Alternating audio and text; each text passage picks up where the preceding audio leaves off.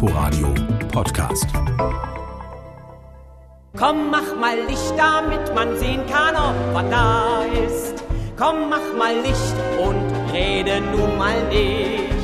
25.000 Tassen Kaffee hat das Moka FT pro Tag verkauft, viele davon in den frühen Morgenstunden.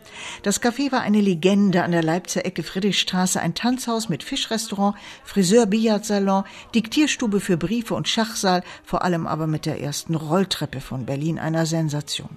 1929 der schärfste Ort der Riesenstadt. Josephine Baker erinnert sich Dagmar Manzel rezitiert. Die Stadt hatte einen juwelenartigen Glanz, besonders bei Nacht, die riesigen Cafés erinnerten mich an Ozeandampfer, die vom Rhythmus ihrer Orchester angetrieben werden. Überall war Musik.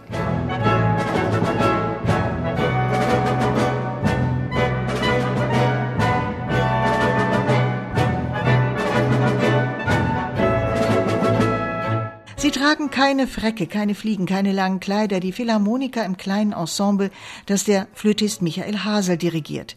Lässig in blauen Hosen und schwarzen Hemden spielen sie Jazz, Tango, Charleston, Swing. Die Kameras der Digital Concert Hall sind gnädig. Kein Schwenk auf verlassene Tribünen und leere Reihen in der Philharmonie. Stattdessen strahlen blaue Lichter intime Momentaufnahmen der Musiker und ihrer Instrumente. Die wunderbare Sprecherin Dagmar Manzel zitiert zwischen den Musikstücken Trude Hester Goldbergs Erinnerung an die 20er Jahre. Alles wurde kürzer. Die Haare, die Kleider, die Liebe, der Schlaf. Das Leben spielte sich ab, wenn es dunkel wurde. Der bunte Flittermantel der Nacht deckte die grausamen Blößen des Tages zu.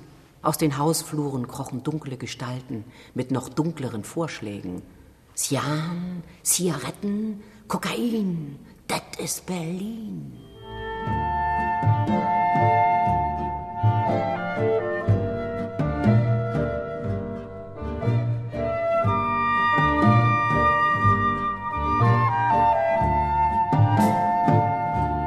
Der Berliner Komponist Stefan Wolpe ist nicht so bekannt wie Kurt Weil zu Unrecht. Als Jude und Kommunist musste er fliehen, vielleicht auch deshalb geriet er in Vergessenheit. Er ist eine Entdeckung dieses Konzerts. Die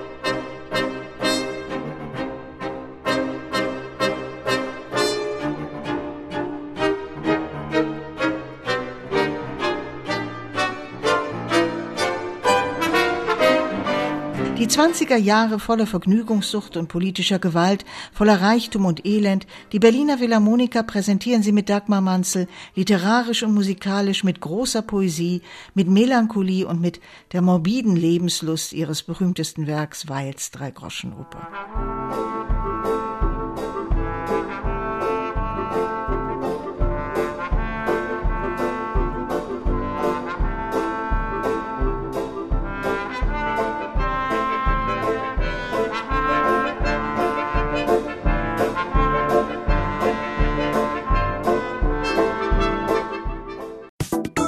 Inforadio Podcast.